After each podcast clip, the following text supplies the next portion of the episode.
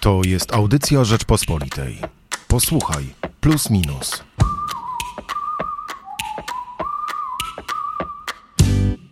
W tym tygodniu w magazynie Plus Minus przyjrzeliśmy się schyłkowi kultury spalinowej, czyli temu, czy samochód, szczególnie taki samochód na każdą kieszeń dla klasy średniej, niższej klasy średniej, dla ludzi biedniejszych, przypadkiem nie odchodzi właśnie do lamusa.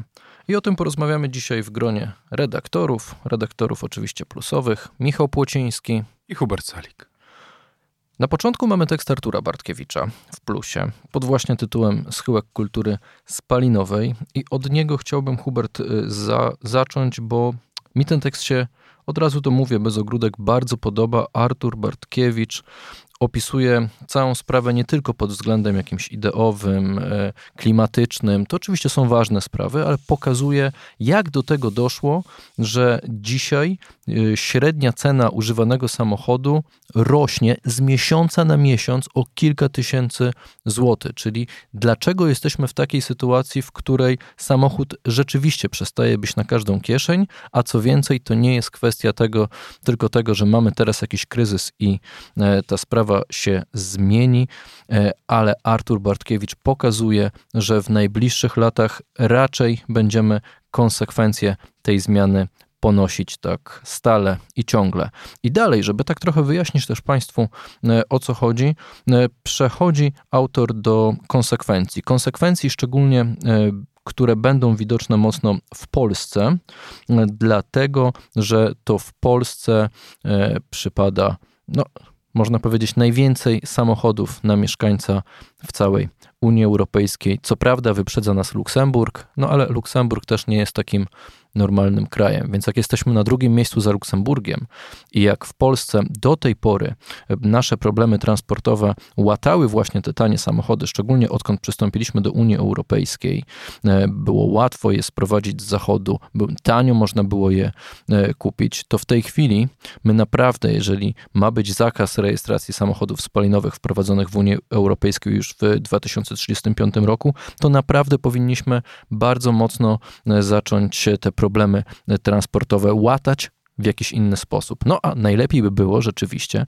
gdybyśmy mieli jakiś pomysł, jak doprowadzić do realnej reformy e, całego e, transportu. Transportu, którego braki widzą na przykład Ukraińcy, e, którzy dostali się do Polski bez samochodu i którzy są jednak przyzwyczajeni do trochę łatwiejszych połączeń, na przykład międzymiejskich. Bo na Ukrainie, przez to, że jest mniej samochodów, ten transport zbiorowy jednak wciąż był przez państwo utrzymywany. Ci Ukraińcy nie chcą trafić do innych, do mniejszych miejscowości. E, nie podoba im się, jak dostają oferty, na przykład, żeby wyjechać z Warszawy, z Gdańska, z e, Krakowa, e, przenieść się gdzie indziej, bo absolutnie nie wiedzą, jak w Polsce sobie bez samochodu poradzić. I ja mam wrażenie, że my też, mm, jako Polacy, po prostu zapomnieliśmy, jak można sobie bez samochodu e, poradzić. I kiedy tego samochodu zabraknie, to wszyscy będziemy na to absolutnie nieprzygotowani. Dlatego też dr Michał Wolański, adiunkt w Katedrze Transportu Szkoły Głównej Handlowej w Warszawie, mówi w tekście Schyłek Kultury Spalinowej, że zakaz rejestracji samochodów spalinowych z punktu widzenia Polski niestety wprowadzamy za szybko. Nie jesteśmy na to gotowi i za kilkanaście lat wciąż nie będziemy. No chyba, że zostaną podjęte jakieś poważne e, kroki. No nie wierzę, żebyśmy nagle się tak zmienili. No ale tak jak mówię, dla mnie ten tekst jest naprawdę rewelacyjnym opisem sytuacji. Sytuacji, w której coś trzeba zrobić, bo naprawdę czekają nas nieprzyjemne rzeczy. Ty myślisz, że rzeczywiście ta katastrofa nadejdzie? Myślę, że jest nieubłagana. Ostatnie dane dotyczące średniej ceny samochodów w Polsce mm, wskazują, że wynosi ona około 155 tysięcy złotych. Oczywiście mówimy o nowych samochodach, e, ale ten, ten gwałtowny wzrost cen nowych samochodów przekłada się bezpośrednio na wzrost cen e, samochodów używanych. Świat, w którym e, tani samochód używany, zwykle masowo sprowadzany z zachodu, jest dostępny dla każdego, no po prostu się kończy na naszych oczach. E, oczywiście 155 tysięcy to średnia. Średnia bywa myląca, gdyż e, bardzo często te nowe samochody są kupowane przez firmy w, dla flot leasingowych i e, są to samochody troszeczkę lepiej wyposażone. Niemniej skala wzrostu o 30% w ciągu roku, kilkanaście procent w ciągu poprzednich lat, spowodowana kilkoma czynnikami, zwłaszcza czynnikami po stronie podaży podzespołów. Tutaj kłania się pandemia, e, a później e, wojna w Ukrainie, które te ciągi zaburzyły, mm, nieuchronnie pcha nas w, w tym kierunku. Do tego dochodzi jeszcze sprawa e, mm, samochodów elektrycznych, które z natury są droższe. Do tego dochodzi jeszcze sprawa, że przy braku podzespołów koncernom motoryzacyjnym bardziej opłaca się te podzespoły, które udaje im się zdobyć, te niezbędne, montować w samochodach z wyższą marżą, to zwykle samochody luksusowe, sprawia e, to, że ten rynek samochodów e, e, z średniej półki i z niższej półki po stronie podaży wysycha, a popyt, popyt jest. Ten proces jest nieunikniony i uważam, że on doprowadzi do no, poważnych zmian społecznych, bo to nie jest wcale takie proste, jeśli powiemy sobie, nie wszyscy albo nawet nie, nie wszyscy, bardzo niewiele osób może stać się za 20 lat, może być posiadaczem samochodu, bo będzie on dobrem luksusowym. No, w tej chwili mamy realia takie, że na polskiej wsi, na polskiej prowincji, jeśli nie masz samochodu, no to jesteś absolutnie wykluczony społecznie. Właśnie, mamy tu takie dwie narracje, które w Polsce przez ostatnie 20 lat e, się ze sobą zdarzały. E, problemem obu tych narracji jest to, że każda z tych narracji niesie ze sobą mm, pewne słuszne przesłanki e, i, i zdecydowanie się, która z nich jest bardziej prawdziwa, jest trochę fałszywym, fałszywą drogą. Pierwsza narracja dotyczy tego, że do Polski przez ostatnie dekady napływały tysiące, można podejrzewać, że w ciągu 30 lat nawet gdzieś tam dotknęliśmy miliona, a może i więcej, e, używanych samochodów z zachodu przez niektórych zwanych rzęchami.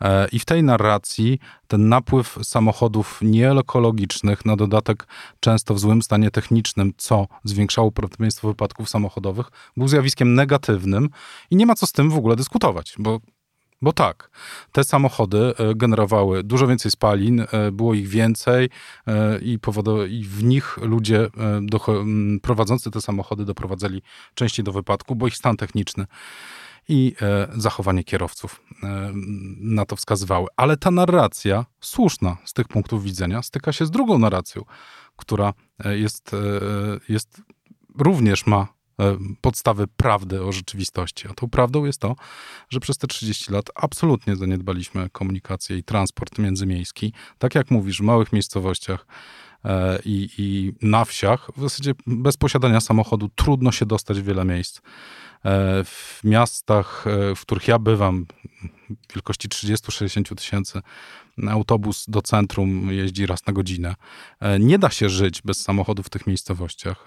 W małych w jeszcze mniejszych miejscowościach nie ma żadnych szans, żeby znaleźć pracę, e, a żeby ją dostać dalej, trzeba się przemieścić samochodem, gdyż wymaga to na przykład elastyczności co do godzin pracy. E, I bez dwóch zdań jest uzasadnienie, że te miliony samochodów tu napłynęły, bo siła nabywcza tych ludzi z mniejszych miejscowości jest dużo niższa niż e, tych mieszkających w wielkich miastach. Zderzenie tych dwóch narracji e, było w niestojącym konflikcie. Teraz stajemy przed sytuacją, e, do której mm, zwolennicy obu tych narracji, w których każdej jest jakieś ziarenko prawdy, muszą się dostosować. I nie wydaje mi się, mimo wszystko, żeby te procesy dostosowawcze odbyły się bez aktywnej roli państwa. Państwa, odważnych samorządowców. No, dużo rzeczy w tej chwili powinno się pojawić.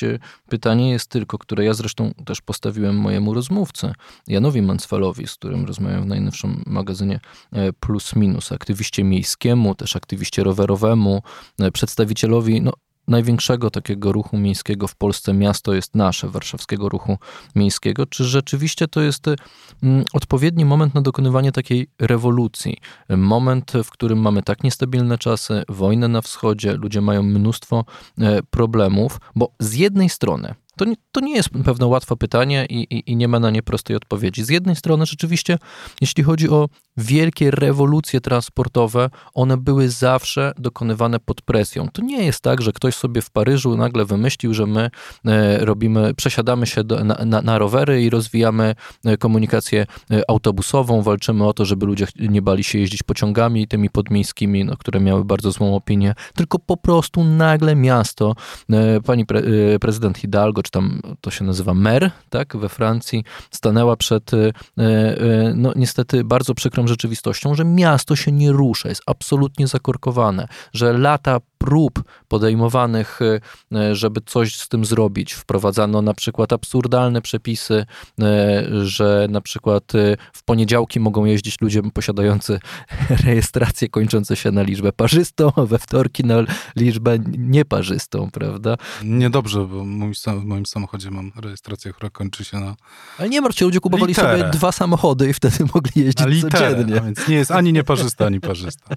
No ty miałbyś większy problem, no nie mógłbyś kupić bym nie jeździł. Nowego samochodu. No ale w, w, końcu w Paryżu stwierdzono, że no naprawdę trzeba coś z tym zrobić, bo nie da się w tym mieście mieszkać, bo biznes przestał e, e, patrzeć na Paryż tak jak patrzył jeszcze 20 lat temu, że to jest jakaś ważna stolica e, światowa, tylko że to jest jakieś zapieziałe, po prostu samochodowe miasto. Trochę w słowo ale jeszcze tylko dokończę, bo jeszcze masz, mamy przykład Kopenhagi i Amsterdamu, które w latach 70. wyglądały no, na pewno gorzej niż polskie miasta dzisiaj, no ale wykorzystały kryzys paliwowy do tego, żeby rzeczywiście e, miasto odżyło, żeby przekonać mieszkańców, że warto zostawić te samochody w domu i wtedy udało się wykorzystać jakby też taką potrzebę społeczną, że ludzie i tak nie mieli e, kasy na to, żeby, żeby, żeby tankować e, swoje samochody, wykorzystać jakby też e, tę energię do tego, żeby nie wraz z ludźmi przebudować całe miasta. Ja w Polsce trochę nie widzę dzisiaj jednak takiej motywacji i energii do tego, żeby, żeby rzeczywiście wesprzeć władze samorządowe czy władze państwowe do tego, żeby wprowadzić transportową rewolucję. Myślę, że mimo nawet tego, że idzie kryzys, kryzys, świadomość e, ludzi jednak jest taka, że samochód jest symbolem statusu, że jest związany z jakimiś aspiracjami awansu społecznego, że jeżeli chcę e, być w klasie średniej, chcę pracować w dużym mieście, no to przecież nie mogę e, jeździć rowerem jak jakiś wieśniak do pracy. Jak najbardziej. Wiem, że mocne słowa tutaj padły, no ale wydaje mi się, że to jest dosyć poważna, e, poważny problem, z którym my chyba nie walczymy raczej. Raczej machamy ręką na to, że tak jest.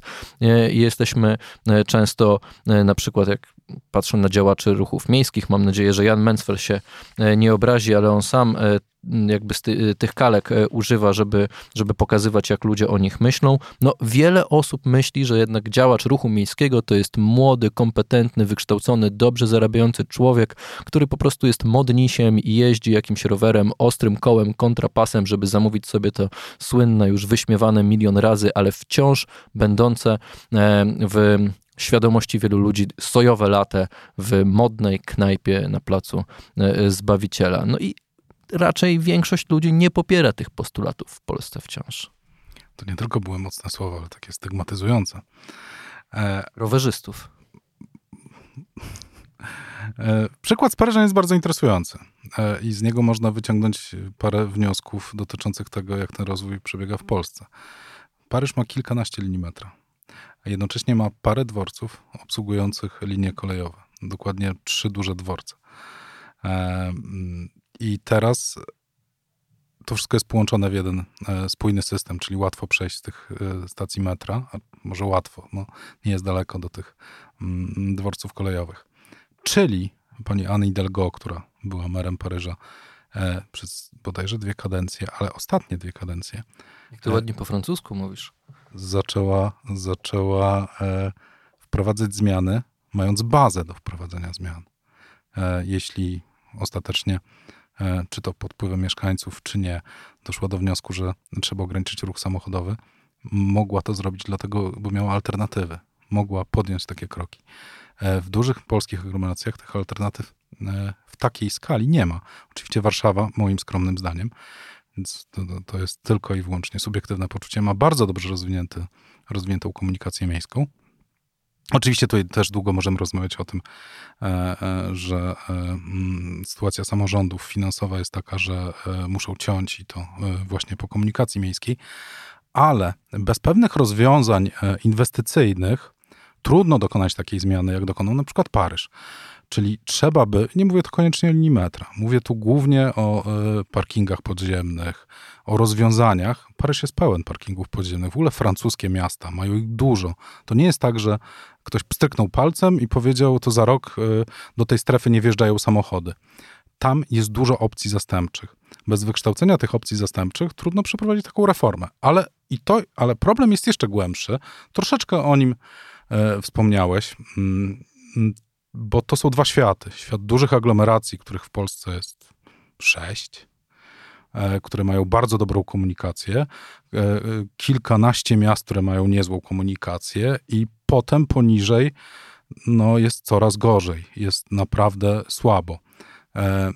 Ten problem komunikacyjny, bez rozwiązania tego problemu komunikacyjnego, może dojść do Wykluczenie komunikacyjne to e, z tym mam do czynienia już teraz, ale myślę, że może dojść do pewnych procesów, e, nie, które będą prowadziły do niezadowolenia społecznego, a to wpłynie na, też na polską scenę polityczną, e, dlatego że mm, no, część wyborców, która ostatecznie nie będzie mogła jeździć samochodami, bo nie będzie ich na to stać, bo to są kwoty no, abs absolutnie przekraczające budżety.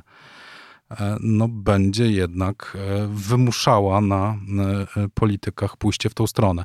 Więc ta zmiana, o której piszemy w plusie minusie, ta rewolucja transportowa, niesie ze sobą konsekwencje społeczne i polityczne i możliwe, że to będzie przyszły kierunek polityki w Polsce. Bardzo istotny, który będzie determinował, czyli jak będzie kolejną odsłoną tych tematów wiodących, które wynoszą partię, partię mm, do władzy. No i dodajmy jeszcze, tak zbliżając się do końca, że nie dziwię się absolutnie. Pewnie ty też nie. Ludziom mieszkającym poza dużymi miastami, którzy absolutnie nie wierzą w to, że jakakolwiek y, w jakiejś realnej perspektywie czasowej władza zapewni im znowu albo wręcz po raz pierwszy dobre połączenia komunikacyjne, na przykład z miastem powiatowym. Od lat 90. idziemy wyłącznie w dół każda kolejna władza, która obiecuje, absolutnie z tych obietnic się nie wywiązuje albo tworzy e, wyłącznie takie propagandowe projekty, które nie wpływają w żaden sposób na rozwój komunikacji i transportu zbiorowego. Nie dziwię się w, w, wręcz w, więc tym ludziom, że oni będą bardzo mocno naciskać na polityków, żeby politycy zrobili e, coś z tymi drożejącymi samochodami i żeby zapewnili im dalej możliwość kupowania tanich samochodów. Taka będzie presja społeczna, bo kupno taniego samochodu jest jakimś rozwiązaniem tego problemu. Było przez ostatnie 20 lat. No, już nie chcę wracać do tego, że między. To jest niesamowita w ogóle statystyka, którą podaje Artur Bartkiewicz. Między rokiem 2000 a 2014 w Polsce przybyło drugie tyle samochodów. Mieliśmy 10 milionów samochodów w 2000, a w 2014, w 14 lat, czyli też w 10 lat po wejściu do Unii Europejskiej w Polsce nagle było 20 milionów samochodów. To jest po prostu niesamowite. Trudno sobie to e, e, wyobrazić. Wydaje mi się, że temat jest o tyle ciekawy, bo dotychczas e, w naszej świadomości była taka debata samochody versus rowery trochę. E, a to jest bardzo wielkomiejskie podejście do tematu. E, w innych miejscowościach nie ma alternatywy dla samochodu w postaci roweru. I myślę, że trzeba o tym pamiętać, że wiele dyskusji, które odbywają się w takiej szerszej domenie publicznej, jest, ma bardzo ograniczony zasięg. E, no i, no i to, a te miliony, które przyrastają, one wynikają właśnie, właśnie z tego powodu. Jest jeszcze inny powód. Dotyczy on gospodarki. Rozwijająca się gospodarka i transport samochodowy w Polsce jest, e, no, znacząco wpływa na ten ruch. Znacząco wpływa na to, ile samochodów jest leasingowanych do celów gospodarczych.